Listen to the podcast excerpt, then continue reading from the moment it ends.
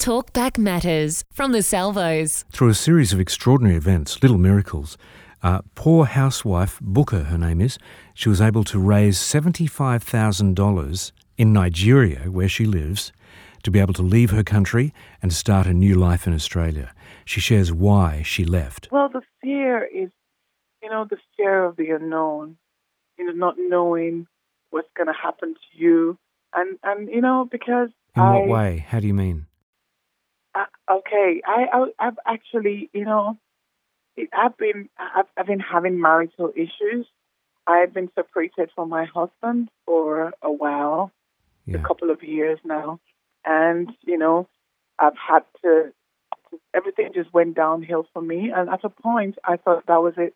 I thought my life was over, and you know, I, I lost, I lost my self-esteem. I lost, and I just felt that was it.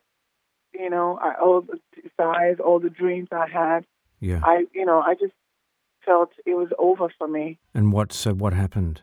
So yeah, so coming to Australia now, to me, it's like God has revived my dream. Coming to Hillsong, now I'm in Bible college. I'm studying worship music, and you know, now I'm in Church of Hope.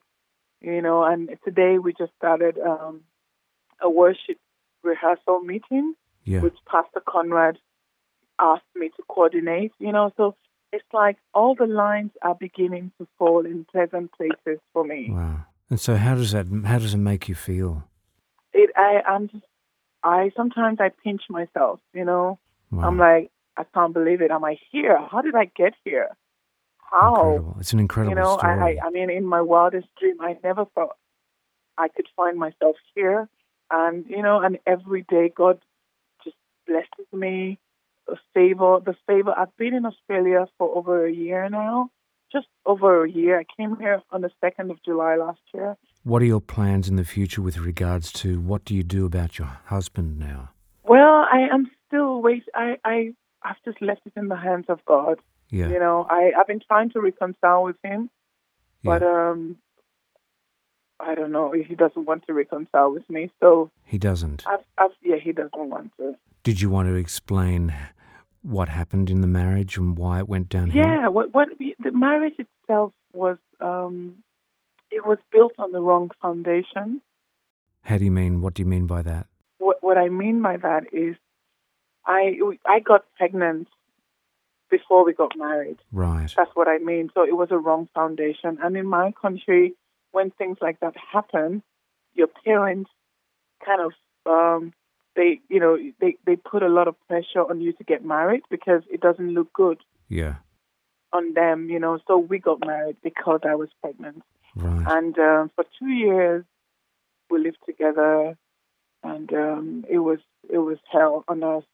And after the second year, he walked out of the marriage. So what sort of things happened?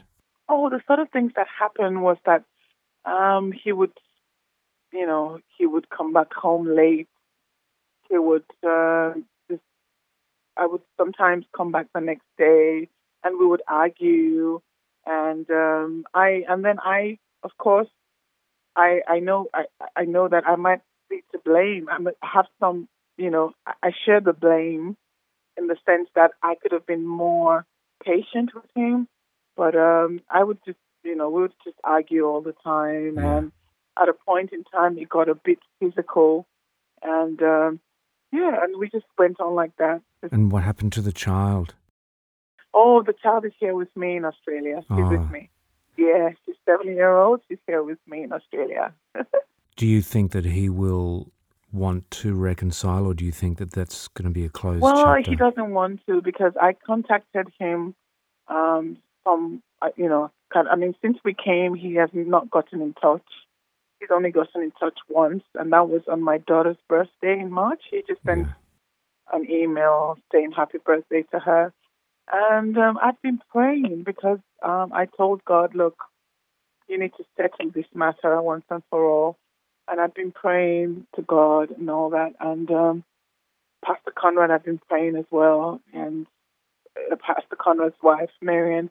And so I felt in my spirit that I needed to contact him some, a couple of months ago, which I did. Yeah. And he said to me that, you know, he said, I've moved on, you move on. It's been a while. I've moved on with my life, you move on.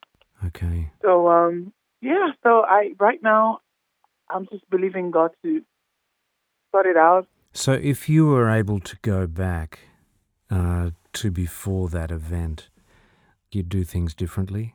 Yes, I would do it differently in the sense that, like I said, it was a faulty foundation.